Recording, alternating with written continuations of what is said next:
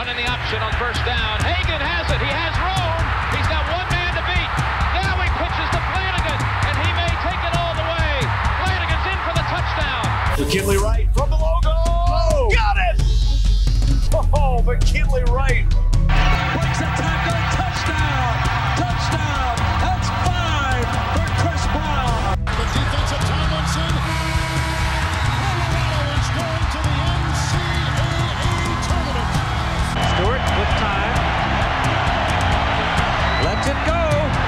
got three people down there. The ball's up in the air. Caught. Touchdown. Caught by Westbrook for a touchdown. I think they like my Colorado swag. Cause when I'm in that play, I don't really, I don't really know just how to act. And when I'm in it go, you know I'm acting bad. Holland get a bus with my Colorado swag. My Colorado swag. Welcome into the DNVR Buffs podcast presented by the American Raptors. I'm Henry Chisholm, and today we have two things to talk about. Um, obviously, we have to talk about this game against Arizona State tomorrow night.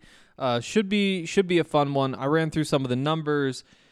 Really, really spend a lot of time studying up on Arizona State. So uh, we're we're gonna close out the show with that. That'll be the last thing you hear before the game. We'll do the podcast tomorrow after the game, and uh, also we're gonna start the show by talking about some recruiting stuff. In particular, there was a quarterback from Colorado Springs, four star quarterback, a guy with plenty of offers. He decided to go to Arizona. Uh, so we're going to talk about that, but in the context of, you know, did Colorado miss out here? And, you know, the, the bigger subject of just in state recruiting at this point in time. And we might as well just dig in. Uh, so, Brayden Dorman is the quarterback down at Vista Ridge in Colorado Springs. Six four and a half, two oh six, like kind of your he's what you're looking for, right? He's a prototype quarterback. As of now, he's the second highest recruit uh, in the state of Colorado. He actually just got bumped down uh, from number one. He's one of two four star recruits from the state of Colorado. Like I mentioned, he announced yesterday that he is going to Arizona. Uh, and he had some options. He had some options. Uh, Colorado offered him. Colorado State offered him, of course. Um, you also see Cal from the Pac 12, Kansas, uh, Oregon State, Wisconsin. So, uh, Mississippi State with uh, Leach. I guess that's another notable one. Some good schools. Iowa State was really successful last year. That's a great offer to pick up. As I mentioned, winds up committing to Arizona. And I think that there's a lot at play here. And so let's just kind of start with the basic. How upset should CU fans be that they didn't get Brayden Dorman? To me, again, like it's it's not that big of a deal. Um, whenever there's a highly rated recruit in Colorado, you want him, right? And and it's never going to feel good to not get him, but you have to remember the circumstances too. I mean, if you're if you're Brayden, what are you looking for? You're looking for an opportunity to play games in front of people so that you can get recognized and go to the NFL. So you start the beginning of the sentence to play. It's a tough situation at Colorado to play right now um, because I mean, you just look at how everything's set up with JT Shrout, who has two years of eligibility left, um, with uh, Brendan Lewis, who has three years of eligibility left. On top of that, I guess if he wanted to, he could redshirt this season if he doesn't win the starting job and still have three years of eligibility left after this season. Um, in a similar boat, you've got Maddox Kopp with four left. You've got Drew Carter, who did he burn his red shirt? I don't think he burned his red shirt last year. No, so he would have four years of eligibility left. Um, Owen McCown coming in as well in this class. And also, I mean, it is worth noting that Colorado already picked up um, Ryan Staub, a quarterback from Southern California. Uh, so as of right now, in the composite rankings, Staub is number 47, Dorman is number 13 among all quarterbacks in the 20, 23 class. There we go. Had to do a lot of thinking. That's a class with uh, Arch Manning at the very top, of course. But would you rather have the guy who's number 13 than number 47 probably you know when you when you get into some of these guys who are rated similarly have some maybe some more similar traits, more prototypical size when you get to Staub, then you could say like, yeah, it could be a preference. And in this case, I mean, it still could be a preference. It could be that there's whatever sort of offense that Colorado wants to run, and they're looking for whatever they're looking for, and Staub they think is a better fit than uh, Dorman, or potentially like they they think that the fit is similar in terms of style, but maybe the quarterbacks, the the, the ratings here are wrong. Uh, so you do have that. But I mean, when the gap is as big as it is in terms of the outside perspective, you probably would guess that Karl Dorrell and Mike Sanford would be happier with Brayden Dorman than Ryan Staub. I mean, it 0.91 recruit versus a 0.82 recruit, 0.8 yeah, 0.82 recruit again, the recruiting rankings, we don't need to do this rant every time we bring them up, but they're flawed. They're definitely flawed. Um, so it's kind of this holistic thing, right? Where does it, is this what you want? No, it's not what you want. Is it what you get when you have six scholarship quarterbacks already on your roster and so many of them are first and second year guys? You get why that just isn't very appealing. At the same time, though, you know, you look at Arizona last year, and they've got Gunner Cruz. They, I think they were at their best probably with Jordan McCloud. Um, Will Plummer, did he start the season? They they had a few quarterbacks, and they're all freshmen or sophomores. Then they add Jayden de Laura in the transfer portal, who is the starter at Washington State, and I mean it, it there's a similar thing going on over at Arizona as there is at Colorado. There are differences though. Um, and first of all, you compare uh, Brendan Lewis with those three guys I mentioned, it would be a competitive situation. You know, it, would be competitive between him and uh, the three quarterbacks who were on the roster last year. Jayden de Laura coming in, I mean, he's probably the starter at this point. So the fact that Dorman goes to Arizona, I mean that's a that's that that kind of takes away from the the point of well the Buffs were stacked at quarterback. It isn't like a, a good situation. Obviously, that was something that he was willing to move past and say like, yeah, maybe I have to sit a couple years. Maybe I have to beat those guys out. Either way, because of whatever else I'm willing to go there. And it's also worth noting that Arizona has really pick things up on the recruiting trail. Um, in, in the 2022 cycle, they picked up the second best class in the Pac 12, number 22 nationally. I think, I mean, it's obviously still really early for 2023, but they're sitting there in very similar places there is some positive momentum with Arizona, and it's just kind of hard to compare because I mean Arizona's been really, really bad for a really long time. What they lost like 19 games in a row, something like that, over a couple of seasons, a few seasons. That's a that's a challenge to build back from, and credit to Jedd Fisch, he seems to be building from there. Now, I mean, last year that meant that they won one game. Um, but I mean, it's just kind of a weird situation. So again, this first little piece, does it suck that the Buffs lost out on Brayden Dorman? On like the one to ten scale, I'll give it like a a five. A five probably fair. You know, uh, you have a good quarterback in the state. Um, that that should give you a, a decent chance of landing him if you want him, and he leaves for Arizona and the the promise of playing time isn't necessarily there either. You aren't going into this high level program. I do think there's something to, you know, did do does the kid just want to not be in Colorado?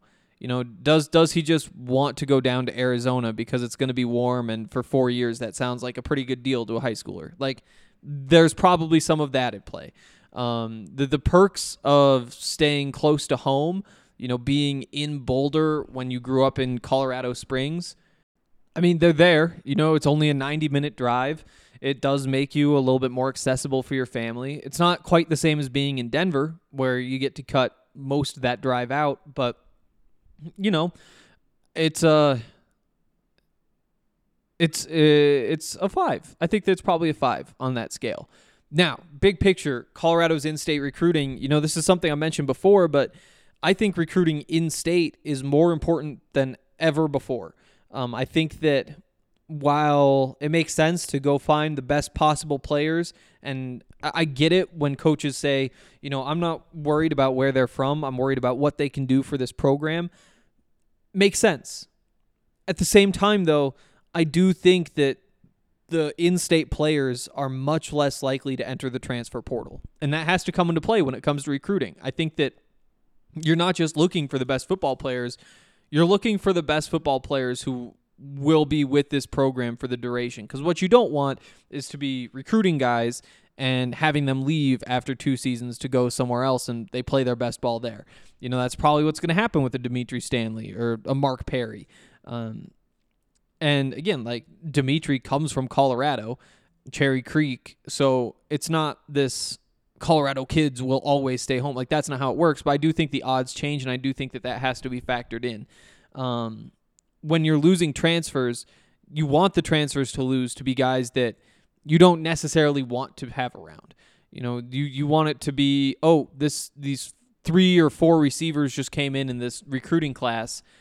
Uh, it's looking like we've got these top two who are going to be a key piece. We want to open up some playing time for the guys in the class below them. If there's a way to have those other two move along, that'd be great. Which again, what you don't want is, hey, I can do this at Colorado, but imagine what it'd look like if I did it at Tennessee or at Oklahoma or at USC, and you could get more national attention or whatever, you know. And I do think that there is something to recruiting in-state players, and that's uh, obviously an area where Colorado has really, really struggled recently. Um, last year, I think they they only brought in. Oh, they ended up with two, right? Grant Page and Travis Gray. So again, when you pick up the number three recruit in that class, that's solid. You pick up the number eight recruit in that class, like okay, that's that's pretty good. Um, but you're seeing the top talent leave consistently um, for for other places. You know, the in 2021, the the the best recruit from Colorado was Eric Olson at number four. We pick up Ty Robinson at number seven. But every year there's those couple of four stars who almost inevitably wind up going to Texas A&M or Ohio State or Michigan or wherever, and and you've just got to start landing a couple of those guys, um, because those are those are the guys that you want to bet on, right? Like you, four stars are always going to be a good look. At the very least, they're going to be a good look. They're also probably going to be solid football players at the very least at well. And so when when you're saying, ah, I'm not so sure, like whatever, whatever, if if you can get your hands on an in-state four star, like you just gotta be able to go get that done at some point. Um, and I think that that is a bit of a hurdle right now, um, because I do think that they all all all the recruits kind of pay some attention to what is happening um, in terms of recruiting. I think that like this year, Blake Purchase, he's an edge rusher from Cherry Creek, just kind of like a prototypical edge, number ten edge in the country. Um, he probably realizes that top recruits in Colorado are going to other schools. You know, he's at Cherry Creek where he's seen a bunch of really good football players move on to to you know teams that have more national recognition, teams that have been competing for national titles recently, or at the very least for conference titles recently. So I don't know how you start doing it. I think that it's a lot tougher to say, like, this is how you go about landing them. But I do think that an emphasis needs to be placed on that. And I, I don't necessarily think that you're going to be able to become a Pac 12 champion if you're not getting the best kids from Colorado to play at Colorado. Um, I think that when you look across the board to, to all conferences, um, at least all Power Five conferences, the bulk of the work that they do, uh, at the very least, they're not losing their in-state players, and so you've just got to flip that switch. And Brayden Dorman was kind of the chance to do that, right? Where if you're just plucking one of the top three every year from Colorado, hey, that's a solid start. And he gave you a chance to get number two. Uh, number three, Joshua Bates. He uh, he's going to Oklahoma, and you know he he visited. Yeah, he definitely visited Colorado, and You know, this was he was originally committed to Oklahoma. Then everything happens with Lincoln Riley, and um, his his father, of course, is Justin Bates, who was the tackle for for Colorado. What ten ish years ago, uh, but there was there was a, a feeling that Bates absolutely could be going to Colorado, could even be favoring going to Colorado. Um, but for whatever reason, and you know, let's just say that for for whatever reason, the Buffs were not able to close the deal, and I think that it was a deal that I think they should have been able to close. I'll I'll say that. Um, but again, that's how you lose a, a highly rated center. Center it was probably the position he'll play, who obviously has pedigree, is an in-state player, and he winds up saying, "You know what? I'll stick with Oklahoma." Now again, you're just you're you're limited in options. You know, number one still available. If you go land Blake Purchase, you can excuse just about everything else because he's going to be your top recruit in your class. I mean, for he he could go to what there's there's 130 ish power fi- or uh, FBS schools. He could probably go to a hundred of them, a hundred of them, and be their best recruit. Maybe even more than that. Um, and so if you land that guy, yeah, in-state recruiting, whatever else happens, you call it good. But you're just starting to see the options start to dry up, and it'd be disappointing if they aren't able to pick up some some good players in this class again. And we can kind of wrap this up just by saying, you know, it does take time to build those relationships with high school coaches. Um, you know, the the more Karl Dorrell does going around, going to high school games, um, meeting with those coaches, so the coaches put in a good word for Colorado, doing all those sorts of things, those are very valuable. And those relationships can't be built just overnight, unless you know you are just paying them off to push them in a way and that uh, that does not seem to be Karl's style as much as it could be down south. Um, so there's those things that need to happen. And for as good as Darrin Chiaverini was recruiting, you know, a bulk of his work came in Texas. And you're, you've kind of been missing this guy who recruits the state of Colorado well. Um, and I'm I'm sure if, if you were to ask somebody who's who's followed this team longer, especially on the recruiting side, they could say like, ah, here was the coach, the assistant coach 10 years ago who was doing a good job recruiting the state of Colorado. And ever since then, it hasn't happened. But since I've been here, I just haven't seen that guy. Um, you wonder who it could be. Um, you know, could Kyle DeVan build those relationships? Obviously, the McChesney relationship that that's a nice little pipeline, hopefully through there. Um, you look at Phil McGeoghan. He seems to be very focused on national recruiting. He's going all over the place with offers. Uh, so could it be him potentially? But I haven't really seen it so far. You know, Darian Hagan. You don't. You just don't have a lot of guys with deep Colorado roots, except for a Darian Hagan. And even for him, while he's now lived here for what probably 20 years of his life minimum, um, minimum, definitely minimum. And if he was still here, there, you guys know the story. There's there's a gap where he could have also been here, but uh, he he still comes from California. Like you just don't have somebody who's just like grew up in Colorado, became Col- and I wonder if if that's what's needed to to start closing the deal just a little bit more often with these guys. Uh, some former player, you know, if Phil Lindsay comes back and, and becomes a coach, like he would be perfect for recruiting in state. Um, I don't know. You guys, you guys get the picture, but something does need to change there. And while I do think that so far, you have to say like, okay, this has been a win for Colorado on the recruiting trail to this point. Now, again, they only have three recruits, so that's pretty easy to do. Um, missing out on players like Brayden Dorman,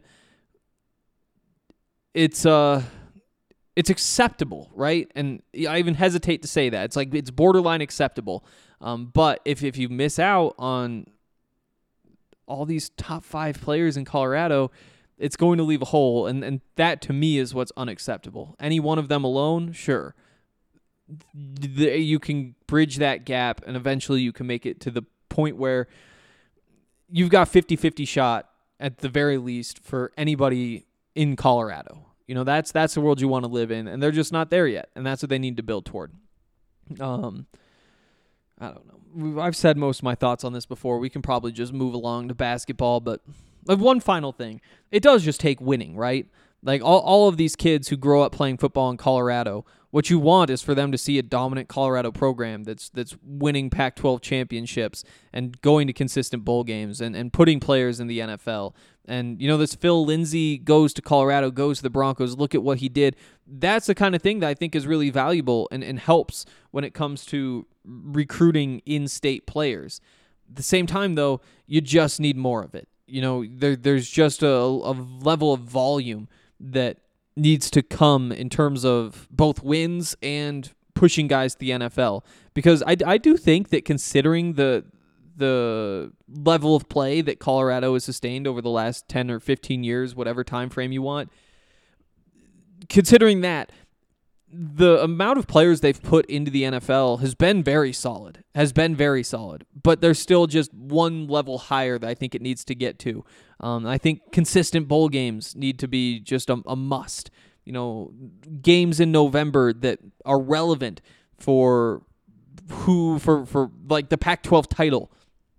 That is necessary, um, and until that comes, I just don't think that you're going to get a lot of kids who grow up in Colorado saying, you know what, I, I want to be a Buffalo. I want to be a Buffalo. Because back in the 90s, that's what all the kids did, right? Because all the all, all the teams were really good because they were spending Saturdays going to games because their parents were interested because the Buffs were actually really good. Um, and it's just building that culture, not just within like the locker room, the coaching staff, those sorts of things, but within Boulder and within the state of Colorado that, that says Colorado football, that's something you want to be a part of. And that's something that, you know, oh, you're a transplant, you move here from Texas and you're not getting your, your football fix. Well, guess what? You've got the Colorado Buffaloes 30 minutes up the road from Denver. And if you buy in, you're going to have a good time. You know, it's just a, a step away or two steps away, even maybe, but it's definitely not where this is right now. Because of that, you just don't have kids. First of all, you'd love for them to be growing up diehard Buffs fans, going to CU games, wearing CU gear, doing all that stuff. Um, and that mostly comes from indoctrinating the parents, but also for them to just be aware. For, for them to be saying like oh Colorado's in a bowl game because that's how it is in Montana right uh, which again very different circumstances but everybody in the state starting in November is just like, okay, here it comes. Here's the push. Are they gonna? Are they a one loss team? Are they a two loss team? Because here comes the tournament, and and that's when things get crazy. You just don't quite have that same energy behind Colorado football right now. And from what I've heard, it used to be here. Um, so building that back, there's a lot of different pieces, and some of it is some of it isn't off the field. You know, we'd always talk about that as the big piece because it really is the big piece. Um, you do need to just, at the end of the day, be winning games. But I think that they could do better with, you call it marketing. I think just straight up call it propaganda. Like indoctrinate these kids. And this is the kind of things that I've talked about a lot on this podcast. But the idea that students have to pay to go to games, and then people say, like, oh, it's only a hundred bucks, and that gets them into everything. It's like, that hundred bucks could be the barrier for somebody, and you don't want to give them that barrier. You do everything you can because you have four years to indoctrinate these people and make sure that they are diehard Colorado fans for life. You know, you you can pander to the to the people who are in their 60s and 70s who are donating money or buying the box seats or sitting down close to whatever.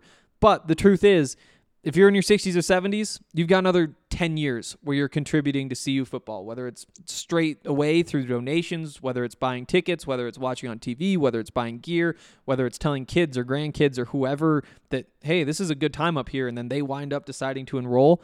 When you're talking about college kids, you're talking about 50 years of fandom that you can get. And so while it may not be the most valuable right now, down the road, those kids are going to have money, and you want that money going to CU. And even if they don't have money, they're going to have eyeballs, and you want their eyeballs on CU.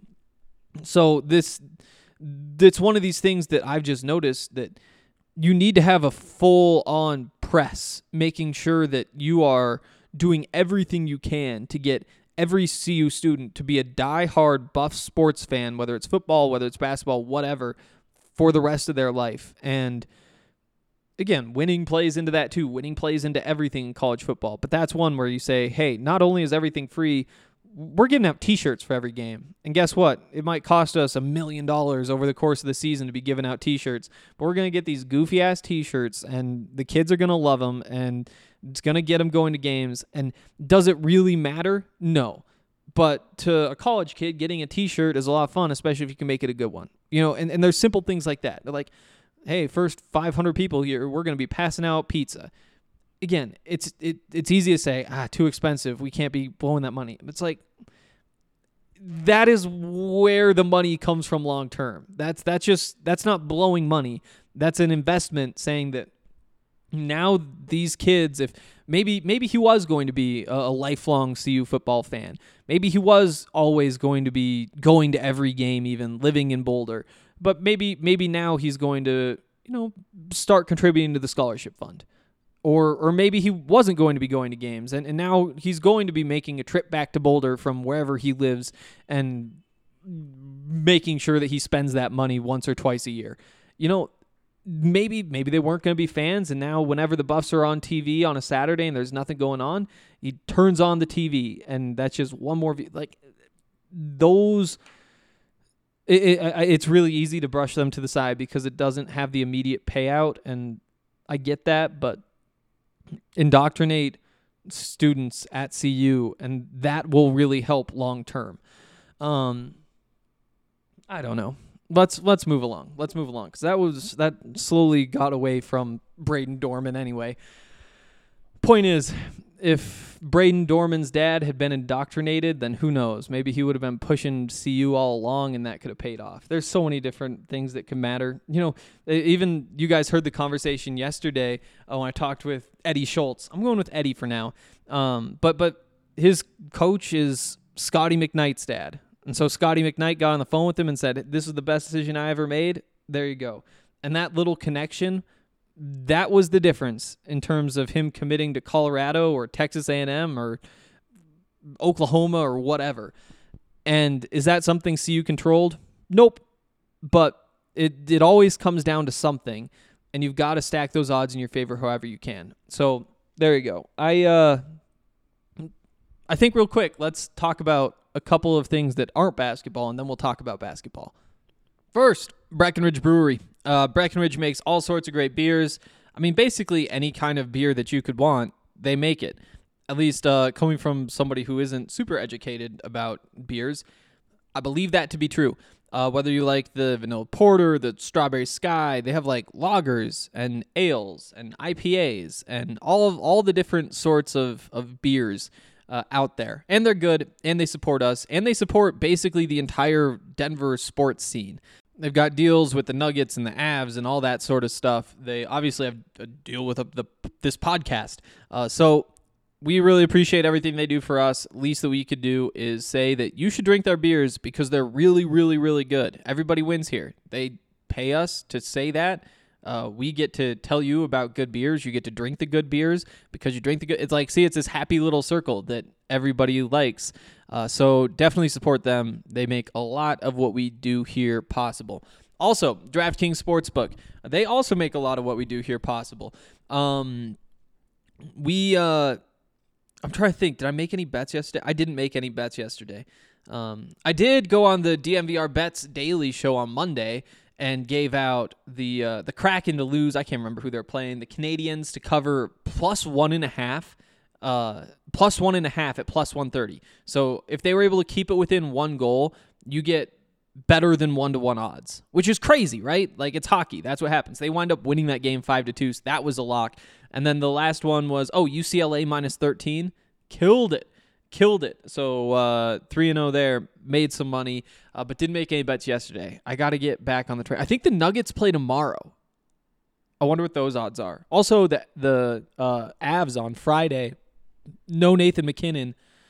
might be time to bet against them because they they aren't they aren't like bad. They're like just really solid without Nate, and they've been like a win three out of four type of team recently.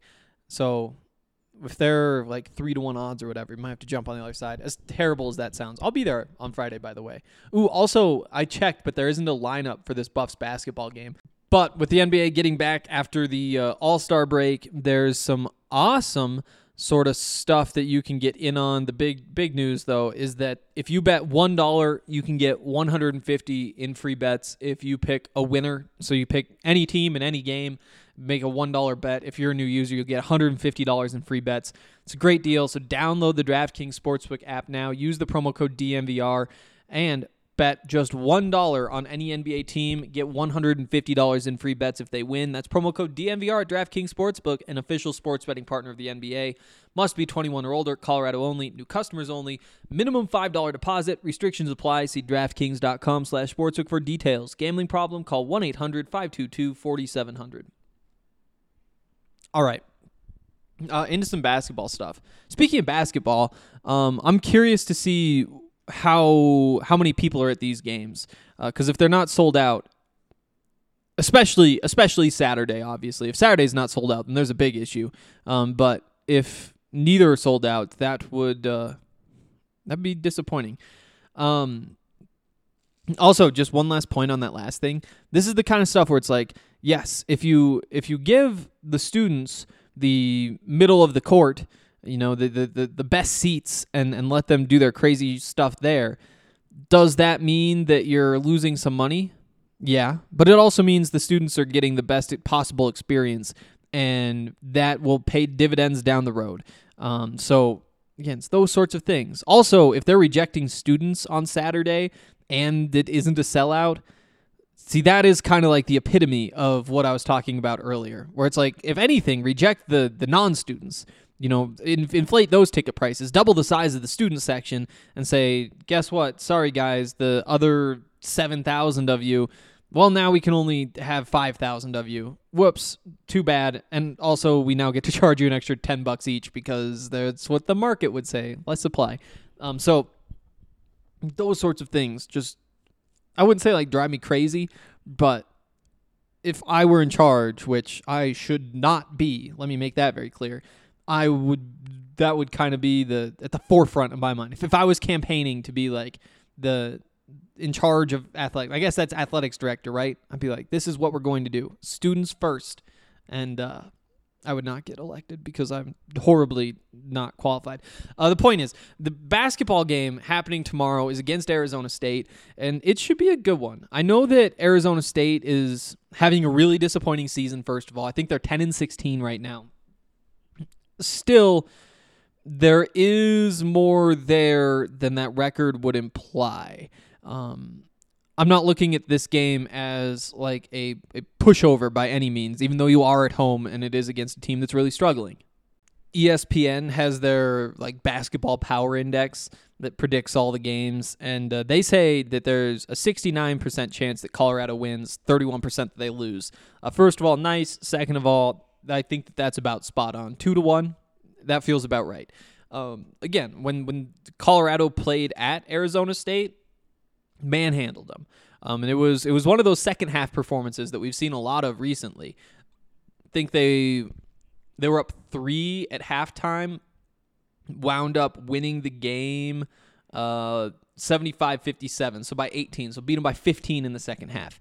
Again, we've seen some of that recently. I think what I, the the Buffs won last week's games, the the three game road trip. They won the first half by combined three points, all the first halves combined. Uh, in the second half, they outscored their opponents by 48, just kind of absurd. But I mean, that's winning by one on average in the first half and 16 in the second half. So pretty similar to three in the first half, 15 in the second against this Arizona State team. Um, I think that what stands out the most about Arizona State is just the the lack of scoring. Um, who their their leading scorer? I'm blanking on his name. Uh, there it is, DJ Horne. So DJ Horne's putting up about 12 points a game. Last game he puts up nine. Game before that's 10. Game before that, 16 against Oregon. Big upset win. Game before that, it's 5. It's 7, 11, 11, 4. And so they're just it's kind of it's kind of like Colorado in a lot of ways in that they don't necessarily know where the scoring is going to come from any given night. The difference with Colorado, though, is that they typically find like Colorado typically has just like one more option on any given night that winds up working out. Um, so, I mean, just going by the numbers, Arizona State they're 11th in the Pac-12 in scoring during conference play. They're 11th in field goal percentage. They're 12th in three-point shoot, shooting. Um, I think I think it's notable that at this point, Colorado is head and shoulders the best three-point shooting team in the Pac-12. Like it's it's not even close. Uh, Colorado they've made 39% of their threes during conference play. Almost 40% shooting as a team. Pretty crazy from 3. Second best USC at 34.7. You got Utah at 33.9, Oregon at 33.4, Arizona at 33.2, Washington State 32.9. So, I mean, basically the entire conference so 7 or sorry, 3 through 9. So about a little more than half the conference is shooting either in the 32 or 33%. The others are still like in those low 30s somewhere. Meanwhile, Colorado's sitting there at 39, and while they aren't taking quite as many as as the the top teams in the conference, are probably toward the bottom in terms of total three pointers taken. They're fourth in three pointers made, and so you can't blame it all just on like oh they aren't really shooting the three. They're they're shooting quite a few, and they're still making it at just a remarkable rate. Uh, meanwhile, uh, so I mentioned 39% for Colorado, Arizona State 29%, 29.2, so a full 10 point gap between Colorado and Arizona State. So that's really what stands out. And at the other end, obviously for Arizona State to be I think they're they're 8th in the Pac-12 right now. Oh, those are the football standings that I pulled up for other reasons. There we go. Um ninth. Ninth. So they're sitting there at 6 and 10. 10 and 16 overall. Second worst record in the Pac 12 overall, but they're better than three teams in terms of uh, conference record. 6 and 10 is uh, not good, obviously. And for them to still be able to win those six games, though, with the scoring that they have, the defense is pretty solid. It's not like elite by any means, and they really struggle rebounding too. Um, but they're actually allowing other teams to shoot 29% from three, um, second best in the conference. So fun, fun little matchup there, right? With Colorado, best shooting uh, three point team, uh, Arizona State allowing the a pretty p- solid percentage if you're looking at it from Arizona State's perspective. Um, also with the rebounding margin, Colorado's in fourth, Arizona State in eleventh. Um, so there you go. There's there's just kind of some numbers there that give you an idea of what to look at. Um, and again, on any given night, the, the key players really change. Um, I, I think that for Colorado, that the big question is who's going to be passing the ball, who's going to be doing the playmaking. Um, for for Arizona State, it's like who is actually going to be able to put the ball in the hoop. And as long as Colorado's out there playing solid basketball and not going through crazy dry spells or turning the ball over or giving up offensive rebounds, those sorts of things, yeah, they should definitely win this game. But just because there still are some question marks about Colorado and, and whether they can show up and, and just put together a solid performance, because you, you don't see those very often. I think that this two to one Colorado to win probably makes sense. Um, I'll also add that yeah, they're they're on the five game winning streak. There's a lot to like about that, but throughout the five game winning streak, they've been really streaky, and that's where a team like Arizona State, I feel like, can kind of claw their way into games. They can build a bit of a lead if if you go cold, and then hold on to it and grind and grind and grind. We haven't seen a lot of just 40 minute, huh, pretty pretty good basketball there, Buffs. Like we'll give you a solid B plus for for every minute of those 40 minutes. You know, it's it's a lot of swings, and that's going to create some variation. But again, Colorado's playing good basketball, still definitely, in my opinion, favored to win the game. If they do, they're uh they're pretty close to making some noise in the Pac-12. There have been some favorable results recently, so at this point, I'm I'm pretty sure getting in front of UCLA for number three or, or or USC. They're tied, I guess, for two and three right there at twelve and four. I'm pretty sure that that's impossible. But getting to number four and securing a bye in the Pac 12 tournament, not impossible. Uh, as it stands right now, Colorado 10 and 7 in conference, three games left. Oregon 10 and 6. Oregon's next game, they're at home against UCLA. After that, they'll be at home against USC. So this UCLA game, I mean, everybody's going to be picking UCLA to win that. Uh, UCLA is going to be a very heavy favorite. I'm actually gonna let's see what the uh, BPI has to say about that game, and I pull that up, um, it's worth noting that Oregon swept USC and UCLA uh, on the road trip down to Los Angeles. So eh, again, Oregon's kind of one of these weird teams, right? Where they've they've won some games against good teams, they've lost some games against bad teams. What does that mean for this one? Who freaking knows? But BPI says Oregon has a 28% chance of beating UCLA. Also says that they have a 53% chance of beating USC.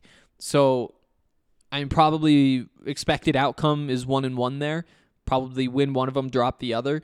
Uh, meanwhile, Colorado probably one and one as well. So you're going into this final stretch where Colorado has a uh, a game against Utah, a game that I mean they should win. Oregon still has two games left against Washington and Washington State. Those are two games that Oregon should win. And so if if they split these games and win those two on the road, well then you're talking about 3 and 1 finish, 13 and 7 they finish. Uh, if Colorado drops to Arizona, wins against Arizona State, Utah, 12 and 8, one game back. Um, so these are these are going to come down to the wire. And to make things even a little more dramatic, uh, so the tiebreaker in the Pac-12, first of all, is just head-to-head. Who won when the two teams played against each other? Um, obviously, Colorado beat Oregon on the road, lost to Oregon in in Boulder, and because of that, you move on to the second tiebreaker, which is the team's record against the team that finishes first in the Pac-12 as it stands right now, Arizona is a very, very, very clear favorite to finish first in the regular season, the Pac-12. They're 14 and one. You've got USC, UCLA, like I said, 12 and four. You need three losses from Arizona for them to drop. So Oregon actually, because of the way the schedules work, 20 game conference schedule. So that means you play every team twice except for two teams, because obviously that'd be 22 games if you played every team twice. And so you play those other two teams once. One of the teams they played once is Arizona. They got one shot, they lost. It's about winning percentage. So if, if they finish 0 1 against Arizona and Colorado finishes 0 2 against Arizona, then that uh, that doesn't matter. That's a that's a draw either way. From there, though, you move down to the next team in the standings USC, UCLA. Either way, Colorado doesn't have a win over those teams. Oregon already does. Who knows? They could have two if they play well this weekend. Um, but that means that Oregon is going to have the tiebreaker unless Colorado beats Arizona. And talking through the schedule for Oregon the rest of the way, they're probably going to finish a game uh, in front of Colorado, assuming Colorado loses to Arizona. So you see where this is building up to, where I think odds are if Colorado finishes 3 and 0, they will wind up tying with Oregon, having the tiebreaker, and getting a bye in the Pac-12 tournament. Now it's a lot to ask, and who knows? Maybe maybe Oregon loses to UCLA, loses to uh, U, sorry USC. Then they're at ten and eight. Then split with the Washington teams, and they're eleven and nine. Meanwhile, Colorado finishes two. Like it's possible. There, there's a, a, another path, but I think there's probably a 60% chance, no, even more than that. There's probably an 80% chance that Colorado needs to finish 3 and 0 to get this bye. Um, so there's there's where the stage is set. And remember, right now, I think most people are projecting the Pac-12 to only get three teams in: Arizona, USC, UCLA. Typically, the Pac-12 gets four or five teams into the NCAA tournament, though. So if Colorado can, at the very least, climb those regular season rankings, that uh, that helps the case a little bit. You pull off a couple wins in the Pac-12 tournament, that really helps. Um, if if they beat Arizona, then all of a sudden, I mean that that alone would be close to putting them in the conversation. So somehow the Buffs are in contention for a uh, a spot i- in one of those four byes. And and does it really matter? I mean, honestly, yeah. Honestly, it really does because the way the tournament works in the second round, four and five will play each other. As it stands right now, it really looks like that's going to be Oregon and Colorado playing each other, um, regardless in in that second round. Uh, the question is, which one of them has to take on? I guess it's probably Oregon State the game before.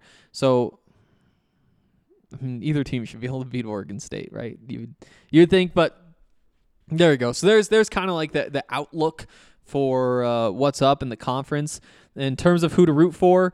Um, obviously, you are rooting hard against Oregon, and you're probably. I mean, Washington sneaky sitting there at eight and seven.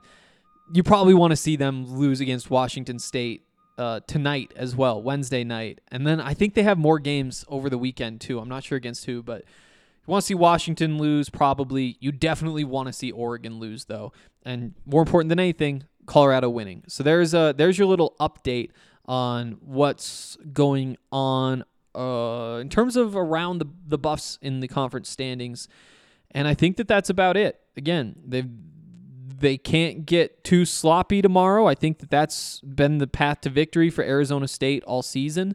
Um, just messing things up and making it a 55 to 54 game. That's what Arizona State is all about. Um, the, the the resume for Arizona State not impressive. You know, losses to UC Riverside, San Diego State, and some good teams. Baylor, Syracuse, Loyola Chicago is always a factor. Um, but that that five game losing streak, they started two and six, which is brutal. Um, lost to San Francisco, Cal, uh, Stanford, USC, Arizona, USC. That's a tough stretch, but also, you know, they did they did beat Oregon by a solid margin. We've seen Oregon play well. Um, they they beat UCLA in triple overtime uh, earlier this month. So you've seen these flashes where they've been they've been good. They've been what you probably expect um, from from an Arizona State team at this point, which is you know competing for for a bye. But for the most part, they they've struggled, and we'll see. We'll uh, we'll see tomorrow, and I will talk to you all after the game. See you then.